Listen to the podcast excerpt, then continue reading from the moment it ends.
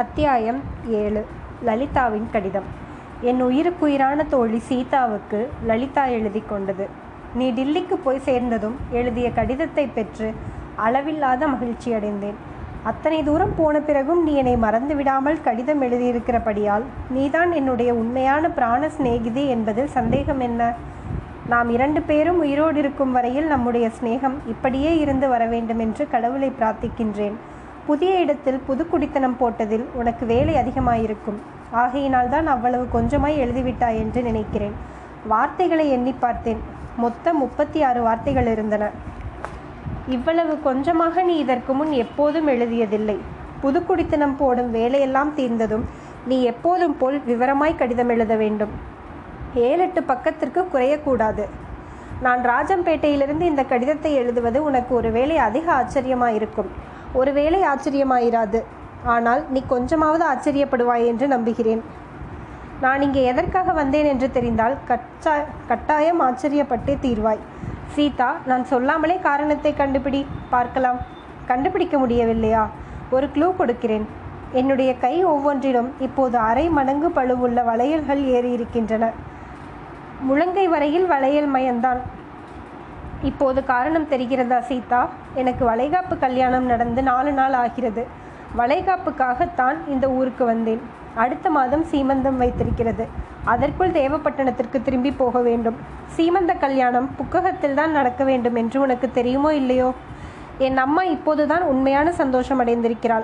நடுவிலே கொன் ரொம்பவும் என்னை திட்டிக் கொண்டும் குறைப்பட்டு கொண்டும் இருந்தாள். உடனெடுத்த பெண்கள் எல்லோரும் கையில் இரண்டு வயது குழந்தையுடன் இருக்கிறார்கள். நீ இப்படி மரமாய் இருக்கிறாயே ஜடமே என்று ஓயாமல் பிடுங்கி எடுத்து கொண்டிருந்தாள். குழந்தை பிறப்பதும் பிறக்காததும் கடவுளுடைய செயலல்லவா? என்று நான் எவ்வளவு எடுத்துச் சொல்லியும் அம்மாவின் மனது சமாதானம் அடையவில்லை.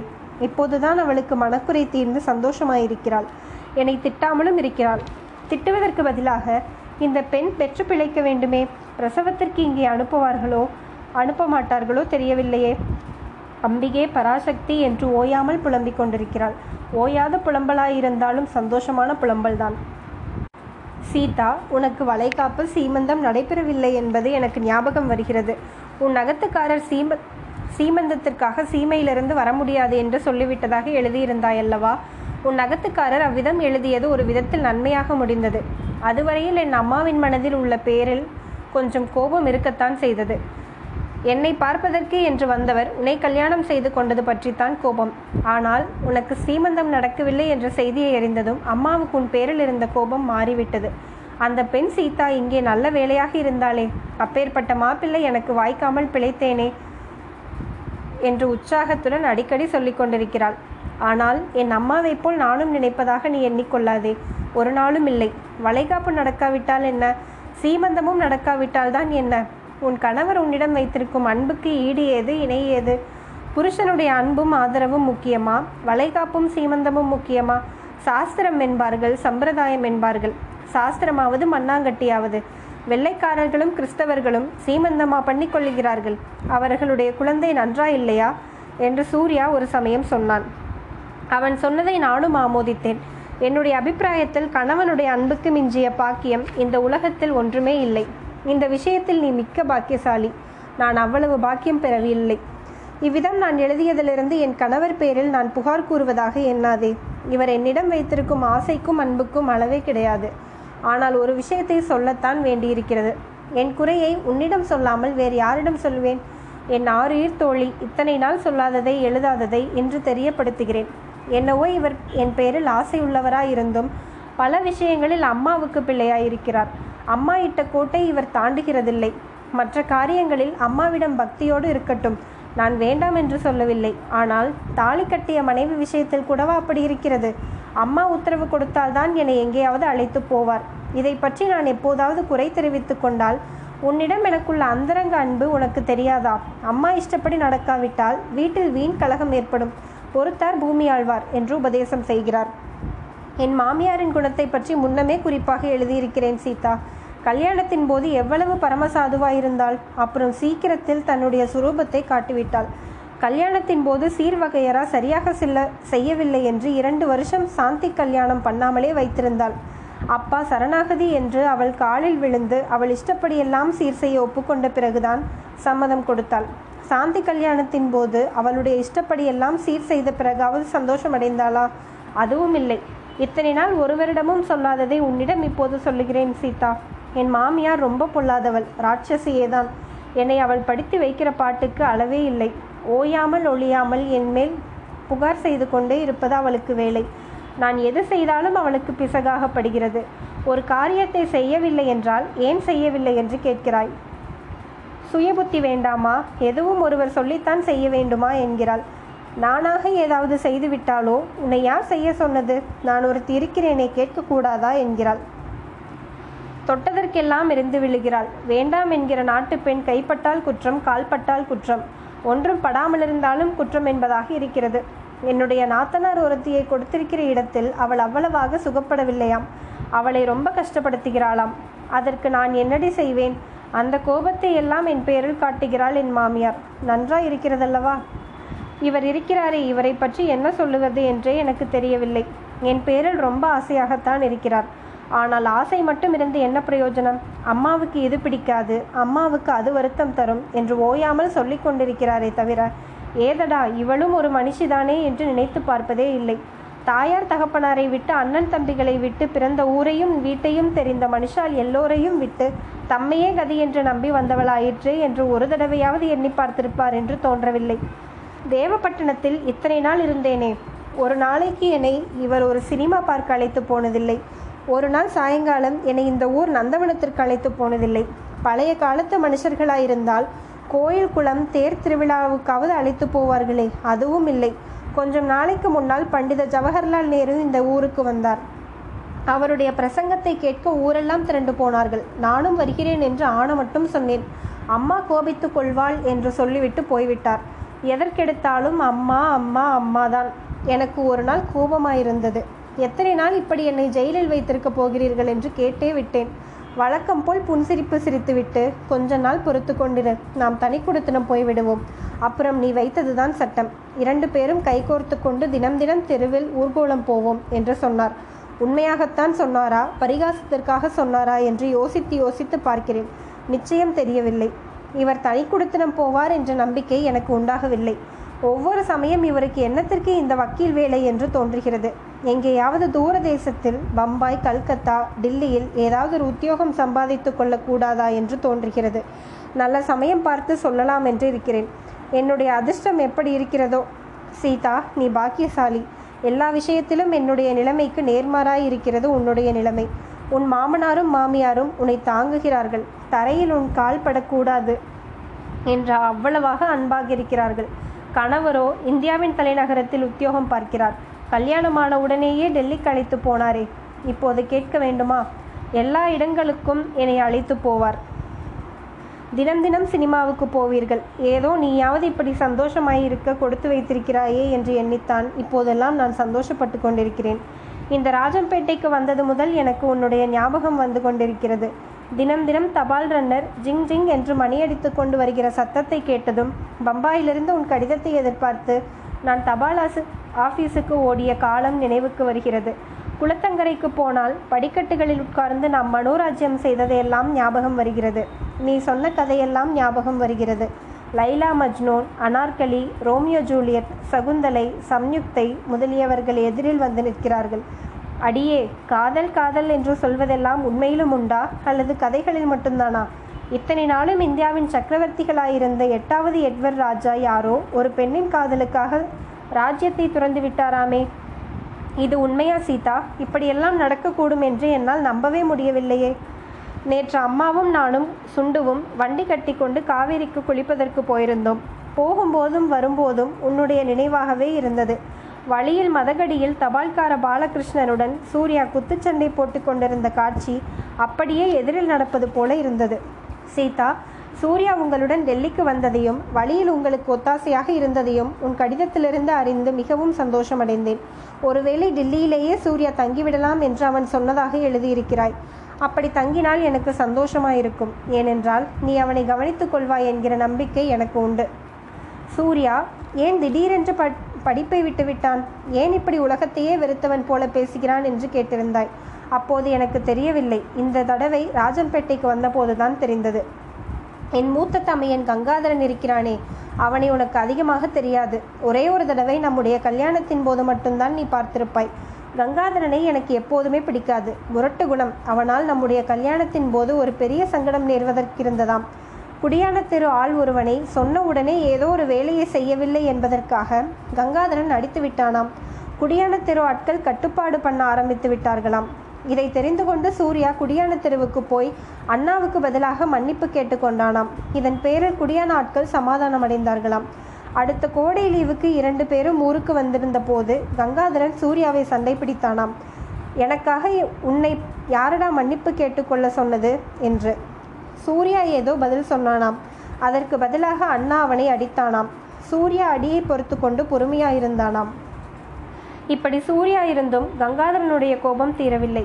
மனஸ்தாபம் முற்றி கொண்டிருந்தது. போன வருஷம் சூர்யா இங்கே வந்திருந்த போது ஏதோ மனைக்கட்டு தகராறில் சூர்யா குடியானவர்கள் கட்சி பேசினானாம். மறுபடியும் கங்காதரன் சூர்யாவை அடித்து விட்டானாம் அக்ரஹாரத்தில் எல்லோரும் கங்காதரன் கட்சியாம். இதனால் சூர்யா மனக்கசப்பு அடைந்து உங்கள் சொத்துக்களை நீங்களே வைத்துக்கொள்ளுங்கள் எனக்கு பங்கு வேண்டாம் என்று சொல்லிக்கொண்டு கிளம்பி விட்டானாம். குடும்பத்திற்கு பணம் வேண்டாம் என்பதற்காகவே படிப்பை விட்டு விட்டானாம். இந்த விவரமெல்லாம் இந்த தடவை ராஜன்பேட்டைக்கு வந்தபோதுதான் எனக்கு நன்றாக தெரிந்தது. ஏனெனில் அம்மாவும் அப்பாவும் ஓயாமல் சூர்யாவை பற்றி பேசி வருத்தப்பட்டு கொண்டிருக்கிறார்கள். சில சமயம் உன்னால் தான் வந்தது உன்னால் தான் வந்தது என்று சண்டை பிடித்துக் கொள்கிறார்கள்.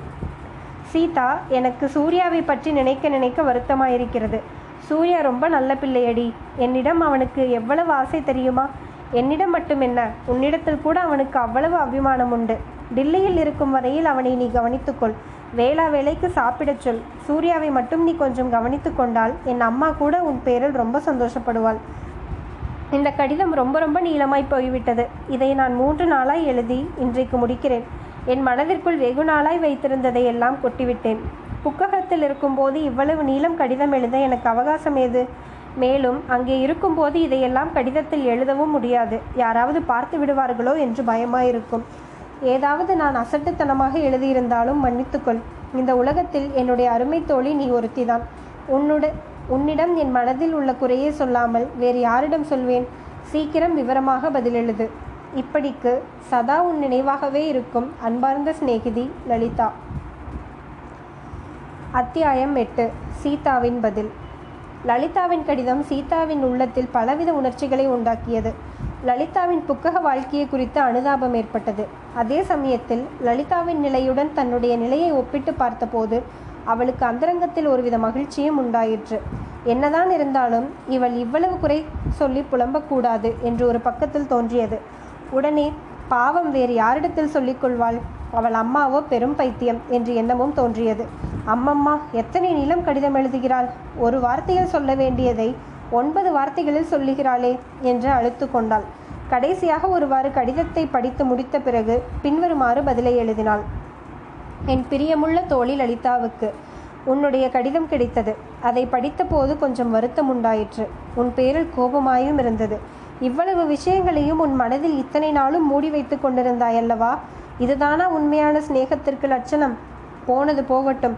இனிமேல் இன்பமோ துன்பமோ சுகமோ துக்கமோ எதுவாயிருந்தாலும் உடனுக்குடனே எனக்கு நீ விஸ்தாரமாக கடிதம் எழுதிவிட வேண்டும். ஒருவருக்கொருவர் சிநேகிதமாயிருப்பது பின் எதற்காக? சுகதுக்கங்களை பகிர்ந்து அனுபவிப்பதற்குத்தான் அல்லவா? காதல் என்பது கதைகளிலே மட்டுமல்ல இந்த உலகத்திலும் உண்டு என்பது நிச்சயம். அதற்கு என்னுடைய வாழ்க்கையே அத்தாட்சி. அடியே லலிதா உண்மையில் நான் பாக்கியசாலிதானடி.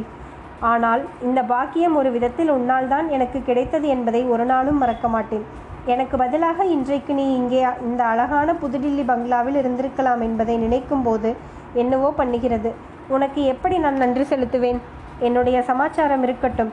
உன்னுடைய புக்ககத்து வாழ்க்கையை பற்றி நீ எழுதியிருப்பதை படித்து வருத்தமடைந்தேன். உலகம் எவ்வளவோ முன்னேற்றமடைந்திருக்கும் போது நாகரிகம் இவ்வளவாக பரவியிருக்கும் காலத்தில் உன் புக்ககத்து மனிதர்களைப் போன்றவர்களும் இருப்பது எனக்கு ஆச்சரியமாய் இருக்கிறது. உன்னை சிறையில் போட்டு அடைத்து வைத்திருப்பது போலல்லவா வைத்திருக்கிறார்கள் என்று தெரிகிறது. அதை நினைத்தால் எனக்கு அசாத்திய கோபம் வருகிறதடி.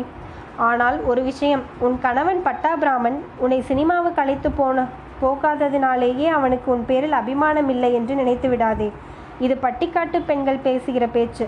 புருஷர்களுக்கு எத்தனையோ சௌரிய அசௌகரியங்கள் இருக்கும். அதையெல்லாம் கவனித்து நாம் தான் நல்ல மாதிரி நடந்து கொள்ள வேண்டும். நம்முடைய புருஷன் வேறொரு பெண்ணிடம் பேசிவிட்டால் அதனால் குடிமூழ்கி போய்விட்டது என்று நாம் நினைத்து கொள்ளக்கூடாது. நாகரிகமே தெரியாத படிப்பறிவற்ற ஸ்திரீகள் தான் இப்படியெல்லாம் சந்தேகப்படுவார்கள். உன் மாமியாரை பற்றி நீ எழுதியிருப்பதையும் நான் முழுதும் ஒப்புக்கொண்டு விட முடியாது. எல்லாம் நாம் நடந்து கொள்வதை பொறுத்தது. பிறந்தகத்தை விட்டு புக்ககத்திற்கு போனால் அப்புறம் பிறந்தகத்திற்கு பாசமே இருக்கக்கூடாது. மாமனார் மாமியார் தான் தாயார் தகப்பனார் என்று எண்ணி நடந்து கொள்ள வேண்டும். என்னுடைய ஓர்படி மாமியாரிடம் இருந்து குடித்தனம் செய்ய முடியாது என்று நினைத்துத்தான் பிறந்த வீட்டிற்கு புருஷனையும் அழைத்து கொண்டு போய்விட்டாள். ஆனால் நான் எப்படி இருக்கிறேன் பார்? என் மாமியார் என்னிடம் வைத்திருக்கும் அபிமானத்திற்கு அளவே கிடையாது. பெற்ற பெண் கூட இவ்வளவு பிரியமாயிருக்க மாட்டாள் என்று அடிக்கடி சொல்லிக் கொண்டிருக்கிறார். நீயும் உன் தாயார் தகப்பனாரை அடியோடு மறந்துவிட்டு மாமியாரையும் மாமனாரும் தான். பெற்ற தாயும் தகப்பனும் என்று நினைத்து நடந்து கொள்ளு. அப்போது அவர்கள் எப்படி மாறிவிடுகிறார்கள் பார். சூர்யா காங்கிரஸுக்கு போய்விட்டு திரும்பி வந்துவிட்டான். லலிதா மிகவும் சந்தோஷமான ஒரு செய்தி. என் நகத்துக்காரருக்கு சூர்யாவை ரொம்ப பிடித்து போய்விட்டது. இருவரும் அந்நோ அந்யோன்ய சிநேகிதர்களாகிவிட்டார்கள். ஓயாமல் காங்கிரஸை பற்றியும் இங்கிலீஷ் சர்க்காரை பற்றியும் பேசிக்கொண்டே இருக்கிறார்கள். பேச ஆரம்பித்து விட்டால் பேச்சின் சுவாரஸ்யத்திலே சாப்பாட்டை கூட மறந்து விடுகிறார்கள். சில சமயம் நான் ஒருத்தி இருப்பதை கூட மறந்து விடுகிறார்கள் அடி எப்படி இருக்கிறது வேடிக்கை? சென்ற ஞாயிற்றுக்கிழமை எல்லோருமாக இந்த டில்லியில் உள்ள குதுப்மினார் கோட்டை ஜந்தர் மந்தர் முதலிய இடங்களுக்கு போய் எல்லாவற்றையும் பார்த்துவிட்டு வந்தோம். சூர்யாவும் எங்களுடன் வந்ததுதான் மிகவும் சந்தோஷமாயிருந்தது. நாளைய இரவு நாங்கள் ஆக்ராவுக்கு புறப்பட போகிறோம். சூர்யாவும் எங்களுடன் வருகிறான். ஆனால் என் மாமியார் வரவில்லை. குழந்தையை பார்த்து கொண்டு வீட்டில் இருப்பதாக சொல்லிவிட்டார். உலகத்தில் ஒன்பது மகா அதிசயங்களில் ஒன்றாகிய தாஜ்மஹால் ஆக்ராவில் தான் இருக்கிறது. நீ சரித்திர புத்தகத்தில் படித்திருப்பாய் அல்லவா ஷாஜகான் சக்கரவர்த்தி தன்னுடைய பட்டத்து ராணி மும்தாஜின் ஞாபகார்த்தமாக கட்டிய அற்புத கட்டிடம் தாஜ்மஹால். முக்கியமாக அதை பார்த்து விட்டு வரத்தான் நாங்கள் செல்கிறோம். ஆக்ராவிலிருந்து ஒரு இரவு ரயில் பிரயாணம் செய்தால் ரஜினிபூர் என்ற ஒரு ஊர் இருக்கிறதாம். அது ஒரு சுதேச ராஜாவின் ஊராம். அங்கே ஒரு விஸ்தாரமான ஏரியும் ஏரியின் நடுவில் ஒரு அழகான நீராழி மண்டபமும் உள்ளதாம். ஏரிக்கரை ஓரத்தில் ஆயிரம் பதினாறாயிரக்கணக்கில் வெள்ளை வெளேர் என்று நிறமுடைய கொக்கு வந்து மந்தை மந்தையாய் உட்கார்ந்து விட்டு அவ்வளவும் சேர்ந்தாற் போல பறந்து போகுமாம். அதை போன்ற அழகான காட்சி உலகத்திலேயே கிடையாதாம். ஆக்ராவிலிருந்து அங்கேயும் போய் வரலாம் என்று இவர் சொல்லிக் கொண்டிருக்கிறார். ஆனால் சூர்யா ஆக்ராவிலிருந்து திரும்பி விட வேண்டும் என்று ஏதோ ஒரு கூட்டம் தனக்கு இருக்கிறதென்றும் சொல்லிக் கொண்டிருக்கிறான். கூட்டமுமாச்சு மண்ணாங்கட்டியுமாச்சு என்று இவர் நேற்றைக்கு சூர்யாவுடன் சண்டை பிடித்தார் சூர்யாவை நான் கவனமாக பார்த்து கொள்கிறேன் லலிதா. அவனை பற்றி நீ கொஞ்சமும் கவலைப்பட வேண்டாம். சூர்யா நம் இருவருக்கும் செய்திருக்கிற உதவிக்கு நான் அவனுக்கு எவ்வளவு செய்தாலும் தகும். நல்ல சமயம் பார்த்து இவரிடம் சொல்லி அவனுக்கு ஒரு உத்தியோகம் பண்ணி வைக்க செய்யலாம் என்று எண்ணிக்கொண்டிருக்கிறேன். என்னுடைய மாமியாருடைய தங்கை பெண் ஒருத்திக்கு வரன் தேடிக் கொண்டிருக்கிறார்களாம் சூர்யாவுக்கு பண்ணிக்கொள்ளலாம் என்று மாமியார் சொல்கிறார். இந்த மாதிரி நடந்தால் எனக்கு எவ்வளவோ சந்தோஷமாயிருக்கும். சூர்யா இங்கேயே குடியும் குடித்தனமுமாய் தங்கிவிட்டால் எவ்வளவு நன்றாயிருக்கும். அப்போது நீ கூட சில சமயம் இங்கே வந்துவிட்டு போவாய் அல்லவா பம்பாயில் என்னை எல்லா இடங்களுக்கும் அழைத்து கொண்டு போய் காட்டிய நினைவு எனக்கு வருகிறது. டில்லியிலும் பார்க்க வேண்டிய இடங்களுக்கெல்லாம் உன்னை அழைத்து கொண்டு போய் காட்டுவது எனக்கு எவ்வளவு சந்தோஷமாயிருக்கும் தெரியுமா? இதோ இவர் வெளியில் உலாவப் போவதற்கு நேரமாகிவிட்டது என்று அவசரப்படுத்துகிறார். ஆகையால் இந்த கடிதத்தை இங்கேயே நிறுத்திக் கொள்கிறேன். ஆக்ராவிலிருந்து திரும்பி வந்த பிறகு மறுபடியும் விவரமாக கடிதம் எழுதுகிறேன். இப்படிக்கு உன் பிரிய சிநேகிதி சீதா. குறிப்பு நான் டில்லிக்கு வந்த அன்று ரயில்வே ஸ்டேஷனில் ஒரு சிறு சம்பவம் நடந்தது. அதை பற்றி என்னமோ ஏதோ என்று எனக்கு ரொம்பவும் கவலையாயிருந்தது. ஆனால் கவலைக்கு சிறிதும் இடமில்லை என்று இப்போது நிச்சயமாகிவிட்டது. என்னுடைய அசட்டுத்தனமான சந்தேகத்தை பற்றி மறுமுறை நாம் நேரில் சந்திக்கும் பொழுது சொல்கிறேன். அதை கேட்டால் நீ விழுந்து விழுந்து சிரிப்பாய். சீதா.